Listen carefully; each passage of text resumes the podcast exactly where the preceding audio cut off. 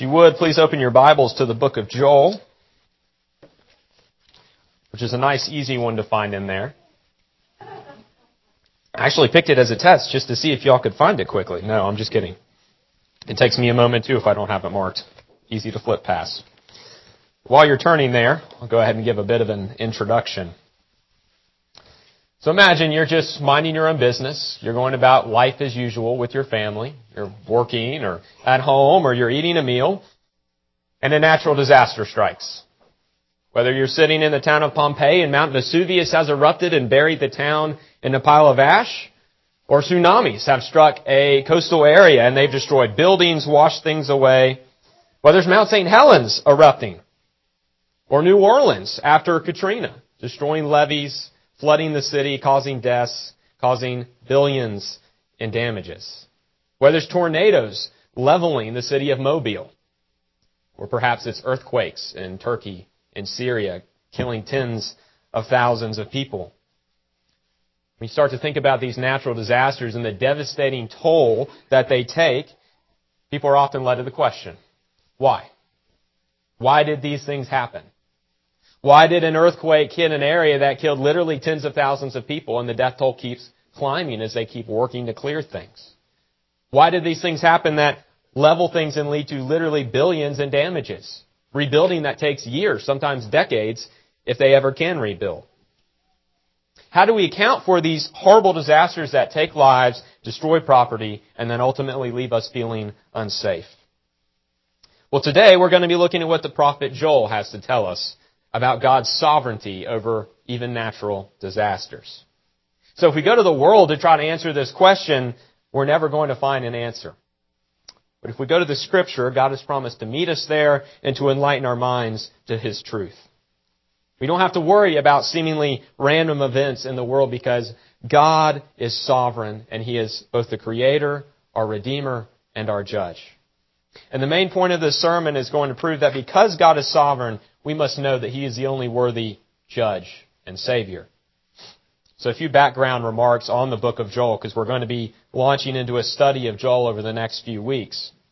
Now there's a lot of debate first over the dating of Joel. And uh, honestly, it doesn't make that big a difference in the dating of Joel. Because everything in it still applies, but nonetheless is probably around 500 BC. So this is shortly after Israel has returned to their land after the Babylonian exile. Now talking about the author, Joel. We really don't know much about Joel, the son of Pethuel. He's not mentioned anywhere else in the Bible, and he's not connected with any of the other biblical Joels.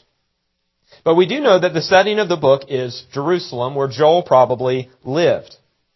And he was likely from a priestly family. Based on how he writes, he's very focused on the priesthood and refers to the priests a lot. So some major themes to watch for as we work through this book are God's sovereignty, repentance, and the day of the Lord, which we're going to dig in a little bit more as we get into the sermon. So with that introduction, with those background remarks out of the way, let's read Joel chapter 1, beginning in verse 1. The word of the Lord that came to Joel, the son of Pethuel. Hear this, you elders. Give ear, all inhabitants of the land. Has such a thing happened in your days or in the days of your fathers? Tell your children of it, and let your children tell their children and their children to another generation. What the cutting locust left, the swarming locust has eaten.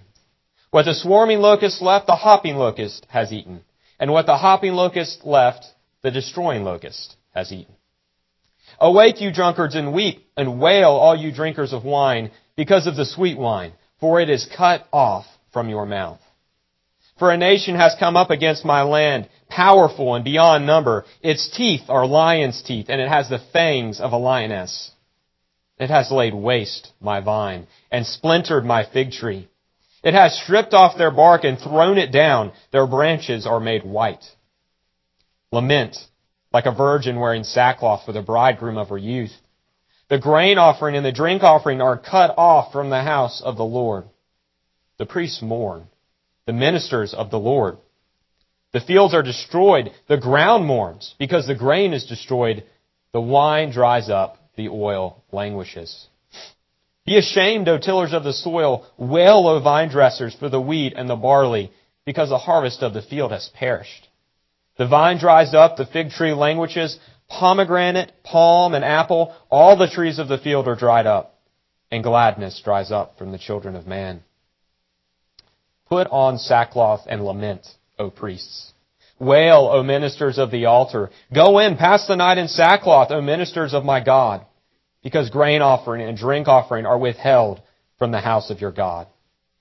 Consecrate a fast. Call a solemn assembly. Gather the elders and all the inhabitants of the land to the house of the Lord your God and cry out to the Lord. Alas for the day, for the day of the Lord is near. And as destruction from the Almighty it comes. Is not the food cut off before our eyes, joy and gladness from the house of our God? The seed shrivels under the clods, and the storehouses are desolate. The granaries are torn down because the grain has dried up. How the beasts groan. The herds of cattle are perplexed because there's no pasture for them. Even the flocks of sheep suffer. To you, O Lord, I call. For fire has devoured the pastures of the wilderness, and flame has burned all the trees of the field. Even the beasts of the field pant for you, because the water brooks are dried up, and fire has devoured the pastures of the wilderness. May God bless the reading of His holy word. Now, as we read through that rather intense passage, there's one overwhelming theme which we should have noticed. Israel is in a very bad situation. They're undergoing horrible events. But we also see one major theme that's shining through even those events. God is the one in control over all things, even those horrible events. So this is the first point that we're going to look at this morning.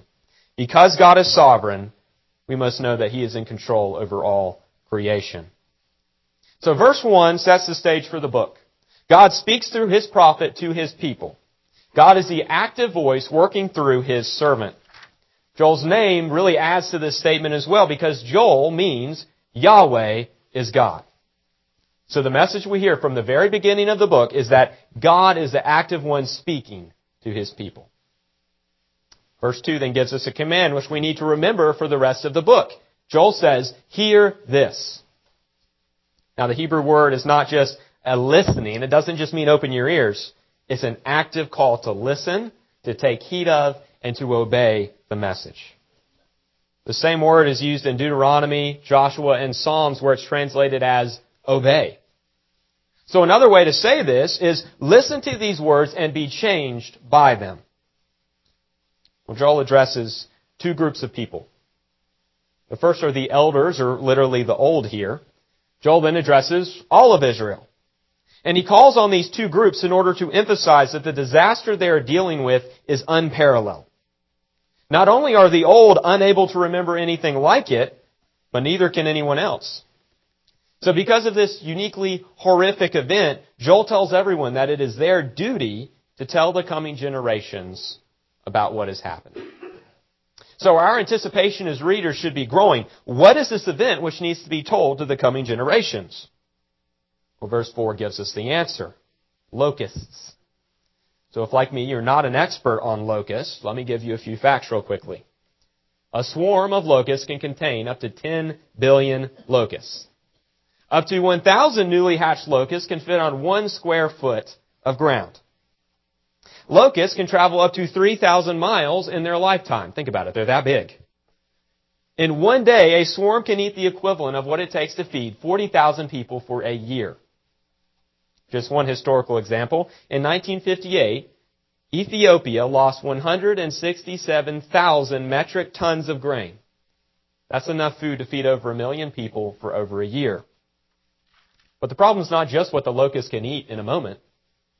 The devastation from a locust plague is long lasting. It takes really two years to recover from a locust plague.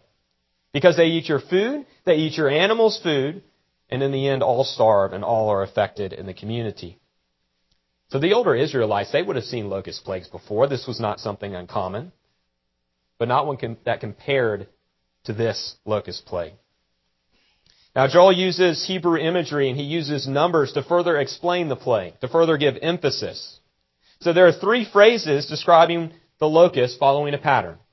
What this locust left, the next has eaten. Now in the Bible, three is a very important number. Three is the number of perfection. We say, Holy, holy, holy is the Lord God Almighty. There are three persons in the Trinity, the Father, the Son, and the Holy Ghost. In the Apostles' Creed, we say on the third day, Jesus rose again from the dead. So giving three lines and three types of locusts is a way to explain how comprehensive the plague was. The locusts are fully, totally, and even perfectly destructive, fulfilling their mission. In verse 5, Joel calls on the drunkard to awake, to weep, to wail. Those who rely on luxuries or distractions to numb the pain or to avoid the reality, their medication is about to be stripped away from them. Drunkenness is not going to help them endure the plague and the sorrow that will ensue. But also in Israel, wine represented joy and wealth and happiness. Was some of the most valued produce of the land. So the locusts have destroyed, in a sense, happiness itself in Israel. As we move into verses 6 and 7, we're told of the destructive power of the locusts. They're like a huge, powerful army coming to attack and destroy. Joel compares them to the brutal power of a lion's jaw. Now, when I was reading through this passage, I, am I'm a very curious person, so I had to look up how powerful is a lion's jaw. The lions have 30 teeth, and they have a very powerful bite force. If you want to look at a big dog, you're talking about 325 psi worth of bite force. If you go up to a great white shark, you're talking 625. A lion is 650. It's very powerful jaws. And so it's to those jaws that Joel compares these locusts. And these locusts strip everything away with their jaws. They destroy like a wood chipper tearing through everything in their path. You just get the sense that this had to be a horrific event to live through. So the question that was coming into many Israelites' minds, or at least had to be, is, where is God? Is he there? Did he allow this? Did he give up on us and leave? We know that the great creator God is sovereign over everything, even locusts. So the locusts terrified everyone in Joel's day, but what should have been more terrifying to the Israelite is that the Lord is the one who sent this locust plague upon Israel. Matthew Henry's talking about the locust says this, Man is said to be a worm. And by this it appears that he is less than a worm. For when God pleases, worms, speaking about the locusts, are too hard for him plunder his country, eat up that for which he has labored, destroy the forage, and cut off the subsistence of a potent nation. So why would God send locusts against Israel, his own people? Which Joel told us to hear. Which means we need to listen and we need to obey. So what is it that God required of Israel and what does he require of us? That takes us to the second point. Because God is sovereign, we must know that He alone is to be worshiped. God alone is to be worshiped. So back in verse 5, Joel told the drunkard to weep. Now in verse 8, he uses the image of a virgin, mourning for the death of her new husband before they were able to enjoy any part of marriage. So a woman in this situation, she would have lost her security and would have trouble ever being remarried. The groom's early death also means that he would not have produced an heir. And not having an heir meant that your name would be blotted out in Israel's record. That's one of the worst things that could happen to you in Israel. So really the picture is pure bitterness and grief and pain. But verse 9 presents the greatest reason to weep and mourn in this passage. The temple functions have ceased, and this fellowship with God and worship has been cut off.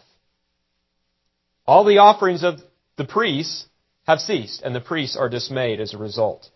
And the priests don't just weep because they cannot perform their duties. They also mourn because they lived off of a portion of the sacrifices brought to the temple. As Levites, that was their inheritance, is to live off of those things. So their job and their source of food were gone. Verse 10 tells us that the very ground that they walked on mourned. Now, Joel likes to use personification, which is applying human attributes to non-human things. In other words, things are so bad that the ground is doing something that normally only people should be doing. Just look at the extent of the destruction in verses 11 and 12. The harvest, what you need to live on in the future, is gone. It's ruined. All of it. The life-preserving food is gone as well as the luxuries. All this, and we've still not addressed the real question. Why is all this falling on, falling on Israel? Why would God send all these horrible things upon His own people? We'll look at verses 13 and 14. The priests are told to put on sackcloth, lament, wail, fast, assemble, and cry out to God for help. Now the word call out is not the same idea as asking for help with carrying in the groceries, which of course is a man carrying in an armful I would never do. This word is used in times of extreme need to cry out to the Lord for rescue. All of these commands are in the language of return. Israel needs to return to God, which means they were not following God. They weren't. Israel had walked away from Yahweh, and they were experiencing the covenant curses of Deuteronomy 28, which if we had time, we could go and read through them. But we, for the sake of time, we won't do that this morning. But instead, God totally wiping, instead of God totally wiping them out for their rebellion, which they would have deserved, He brought locusts to humble them and to drive them to repentance. So our text is really a call to return to Yahweh and to remain faithful. And part of that call is to return is to acknowledge that there is no one else but God. Now Joel uses the phrase, your God, seven times in this short three chapter book. Furthermore, Joel calls on the covenant name Yahweh. So Israel may be under judgment, but God has not abandoned them. The Lord is Israel's covenant God, and He was working to call them back to Himself. God requires true worship. The priesthood in the nation of Israel had become impure. They had become corrupt. They were not giving pure worship. They were being idolatrous and faithless. But God is faithful and he is being faithful to call them back to repentance through the locusts and through his prophets. So the answer to the problem of the locust plague was not to introduce comprehensive priestly reforms. It was not to get the right government uh, program in place. It was not even to elect the right leader. The answer to the plague was to return to the Lord in repentance and to give him pure and wholehearted worship. Because the Lord wants our worship. He is jealous for our worship. But when we fail to worship Him faithfully, we must return to Him. So when you feel your feet slipping, or it seems like your faith is hanging on by a tiny thread, there's only one place to run in that moment. We have to cry out to God for mercy and for Him to grant us the faith to believe and to obey. So point three, because God is sovereign, we must know that He is our only hope and refuge. In Revelation 22:20, Christ says, "Surely I am coming soon." To which John replies, "Amen, come Lord Jesus." Now, how many of you on a regular basis say, "Come quickly, Lord Jesus"? I know I say it to myself quite often. Ironically, most often it's while I'm watching the news. Whether it's balloons flying over the U.S. and being shot down eventually, whether it's mass shootings, whether it's our own government, whether it's the war in Ukraine, regardless, it's easy in those moments to say, Yes, Lord, come back quickly. But imagine you said that, and at that moment Christ returned. What would that be like? Do you truly understand what it would be like? Do we really realize what it is we're asking for?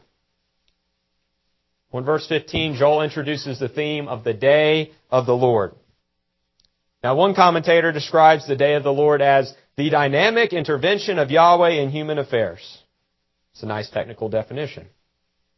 Now that sounds like a great thing, God entering in, especially when Israel's dealing with this awful locust plague. But Joel here does not present God's visitation as a joyful thing. Joel says, alas for the day. Now the day of the Lord refers to the victory that the Lord will achieve on that day. God, the great warrior king, will come and conquer over all his enemies and exact judgment on evil. So Israel saw this day as only a joyful event. What they did not understand is that with judgment also comes destruction. And the destruction of Joel's day came from the hand of their God. So the day of the Lord in Joel's day was the locust plague. Now when we think of the day of the Lord, we think of Christ's final return and rightly so. But in Joel, it is not referring to God's final judgment day yet. And this is where we need to understand what the day of the Lord is and how Joel is using it. The locust plague on Israel was a day of the Lord. It's a day in which God visited his people to judge them and to lead them to repentance. God visited his people in Joel's day for judgment. God's visit in Joel's day was a judgment day, but it was not the final judgment day. And that's the distinction that we need to make here. So every time God sends judgment on the world, it's pointing us to that final judgment when Christ will return and judge the earth. So all the natural disasters, all the plagues, earthquakes, hurricanes, tornadoes, volcanoes, whatever it may be, they're meant to direct our thinking back to God and to point us in repentance to God in faith. So God's visit in Joel's day was to judge, to rebuke, and to correct Israel. She needed to be driven to repentance. She needed to be pushed back to her covenant God from whom she had run. But that day was also a foreshadowing of what the final judgment day would be like. Let's look at the other descriptions Joel provides. In verse 16, Israel is starving. Now that's more than enough reason to mourn. I, I don't eat lunch and I'm starving. But Joel tells us that the real reason to grieve is that they are separated from the fellowship of their God. Israel walked away from the covenant to serve other gods and the idols of their hearts. And you cannot have true fellowship with God while rejecting Him and living your own selfish life. So to rebel against the Lord is to set yourself at war with Him. And to do so is to forfeit any sense of peace or joy that you can have in this life. Verses 17 and 18 brings in the imagery of a severe drought. Nothing can even grow under the dry clods of dirt. There's so little food that nothing can even be stored up. Consequently, all the food storage building, all the granaries, they're just worthless structures. Instead, they're sitting there mocking the Israelites as they sit empty. Now, the Jews were mourning, but in the text we're told that even the animals were mourning. The animals were hungry and they were very noisy because of it. When a baby's hungry, it cries. Livestock are the same way. When they're hungry, they're going to be noisy. There was not even grass for the animals to eat. We're told that even the sheep are hungry. That might seem like an odd thing to add, but apparently sheep can dig down and get to the roots of what a lot of other animals can't, even when the drought is really severe. But here, there's not even roots for the sheep to dig down and eat. So again, we're back to the question, why would God bring this chaos in Israel? What were they supposed to do to get relief from this disaster? Well, Joel shows us what to do in the aftermath of the plague. He calls out to God for mercy. In his desperation and suffering, Joel prayed to his God, to the covenant God of Israel for help. He cried out to the only God who was sovereign over the locusts, the animals, and even the Israelites. Joel likens the devastation to a fire. The fire could be a metaphor for the devastation that the locusts caused, or it could have been a literal fire. You think of the California wildfires that destroy everything in their path, and behind it's just a charred landscape. Verse 20 then gives us another interesting picture. The animals are said to call out to God in the chaos. Imagine this. The sheep and the cows are crying out to God. There are a couple points I want to note on that. First, there's an interconnectedness between man's obedience and creation.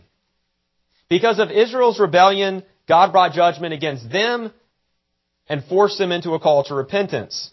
But the judgment did not skip over the animals in the ground. They suffered because of man's sin. And we need to remember that fact that sin leads to death and judgment and suffering. Israel's sin was a direct cause of this locust plague and the animal suffering. This may also remind you of Romans 8, where creation groans as we eagerly await the renewal of our bodies and a new heavens and a new earth and glory. Creation was subjected to futility in the first place because of man and sin. And in a sense, it's going to be redeemed on the last day along with mankind. Well, the second thing to note is the sharp contrast in the passage between the animals and all the people that Joel is speaking to. Joel called on Israel to weep and mourn like a drunkard that has lost his wine, or like a betrothed virgin that has lost her husband. Joel commanded the priest to mourn, to weep, to wail, to repent. and to all the people God commanded, repent and return to your covenant God. Remember what Joel just told us about these animals? They're already calling out to God for help in their suffering. We're not told if the people are even listening to Joel. Definitely not if they're obeying. But the animals who cannot reason or understand know what to do. How ironic. This is an argument from lesser to greater, and Jesus loved to make those arguments in the Gospels. For instance, if the birds can trust God to care for them, how much more you who are made in God's image? Well, the animals know they need to call out to God, while the people, God's covenant people, are clueless. Even the animals knew what to do in this passage. So what does this tell us about Joel's audience? It tells us that they are hard-hearted, rebellious, and a calloused people. They don't have the sense of a sheep or a cow. They are faithless, rebellious, and dumber than cows. Well, how do we wrap up a text like this? What can we draw out from Joel's horrible circumstances and the rebellion of Israel, and how can we turn around and apply that to our lives? I'm going to ask you a couple questions which may shock and possibly offend you, but I think that's where the passage is leading us and asking us of readers. First, do you have the sense of a goat? Second, are you smarter or dumber than a cow? Well, if you are faithfully following Christ, repenting of your sin and resting in Him alone for your salvation by faith, then you are much smarter than any animal.